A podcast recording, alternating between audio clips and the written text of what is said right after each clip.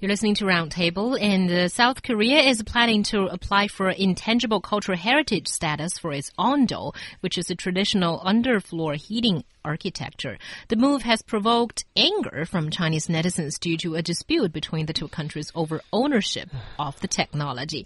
So, do you think that uh, the Chinese netizens have a point? Is the ondol a South Korean heritage only?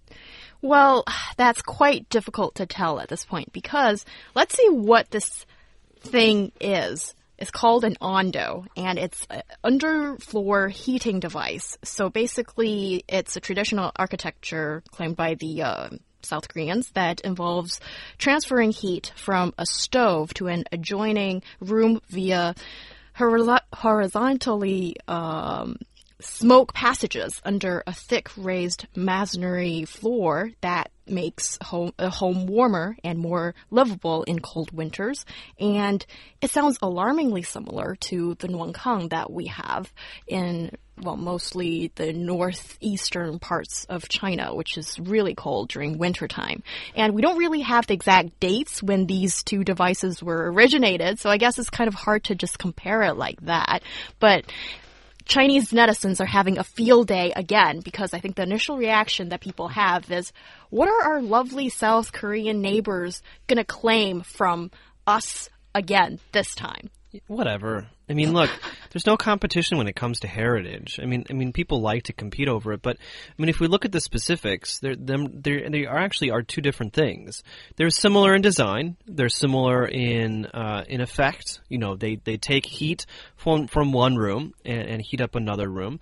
Um, but where, whereas in the the Korean ondol, it's um, literally heating up another room through a fire in a different room.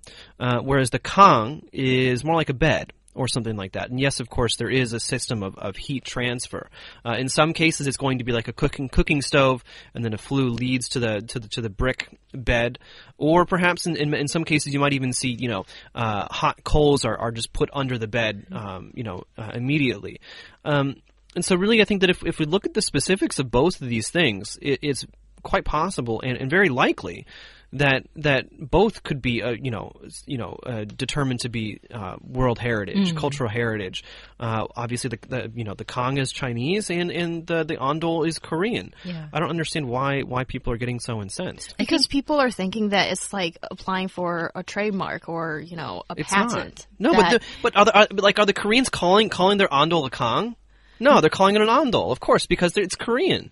But yeah. it's but I guess for Chinese people feel that it's pretty much the same thing. So, you know, even though it's not the same thing. Well, there is a slight difference there. Yeah. And uh, also a Chinese official has come out and explained that, you know, even though even if, sorry, these two things are the same thing, it still doesn't affect the Chinese no, if they want to mm -hmm. apply for it. wouldn't. Why would it? Because they're two different things. Exactly. But then the thing is uh, Chinese are some Chinese are angry at the South Koreans for its quote unquote stealing, but some are angry about our own government and own culture protection authorities for not applying for it one step ahead of the South Koreans. So, do you think that uh, similar efforts should be happening in China? I think we already do that. It's just not this particularly particular item that's being applied. There's no for. money to be made from from you know getting getting recognition from a Kang, right? well, but the thing is, when you look at the South Koreans, you know their track record in this area, they seem to claim a lot of things that Chinese people think that it's ours. And uh, well, that's that seems to me to be a problem of education, both both from the South Korean side and and from the Chinese side, um, because I mean, as as we all know, um, you know, South Korea or Korea and and China have a lot of shared history. Uh, and there's even there's even um, you know literally in terms of dynasties and, and emperors there, there's some shared history and shared lineage there as well. Um, and so you know it just seems to me that this this this kind of dispute is just a continuation of uh, of the question of who owns certain parts of that shared history. Uh, and and really, I mean, I think that you know, yes, of course, there there is uh, national pride and, and things like that. But at, at the end of the day, you kind of have to just be like, you know what? Can't we all just get along? Yeah, I think we do want to get along, but we have to get the facts right. It's like Confucius. Is he? If Chinese? you want to get no, if you want to if you want to get along, the is. facts don't have to be right. That's the point. It's only a problem because you say it's a problem. So you're saying we can say to the South Koreans, you can have Confucius and you can have Are they? Kimchi do South, South Yeah. Koreans claim Confucius? Yeah, and Li Shizhen and the four great inventions in ancient Chinese history. There's Well, again, quite a again, that's that's that's a problem of education. Certainly, I think it's difficult to argue. It's impossible to argue that Confucius is somehow South Korean. Though. Anyway, I think so. I think when people see that there is this sort of history in between this uh, discussion, and then people tend to jump on, you know, one side or another. And All right, so here's here's the solution. Everyone stop going to S- Seoul.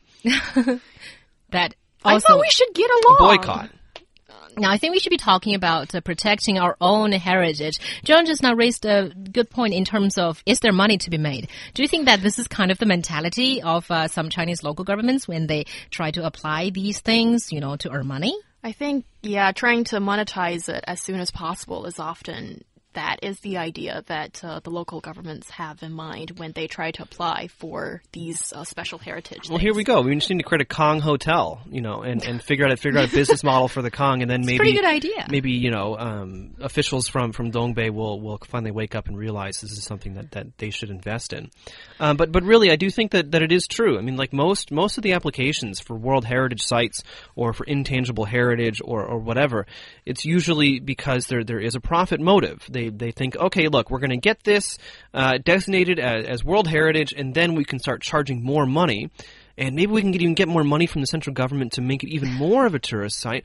Ooh, I smell the green. I guess there is that, Or but red. for example, uh, abacus, you know, that that doesn't involve a lot of money. I don't think people can sell more abacus by, you know, trademarking it or branding it as a, ho- a heritage. Maybe not. Maybe not, but I think that. I mean, there are there are like abacus museums and stuff I like that. I guess. though. Well, that's interesting for some people. But I guess, you know, the most important part that I would be concerned about is, you know, aside from applying for these special titles, what about protection that should be happening every day? What about mm. all the temples, hutongs that's just disappearing without anybody noticing with only economic profit in mind? Exactly.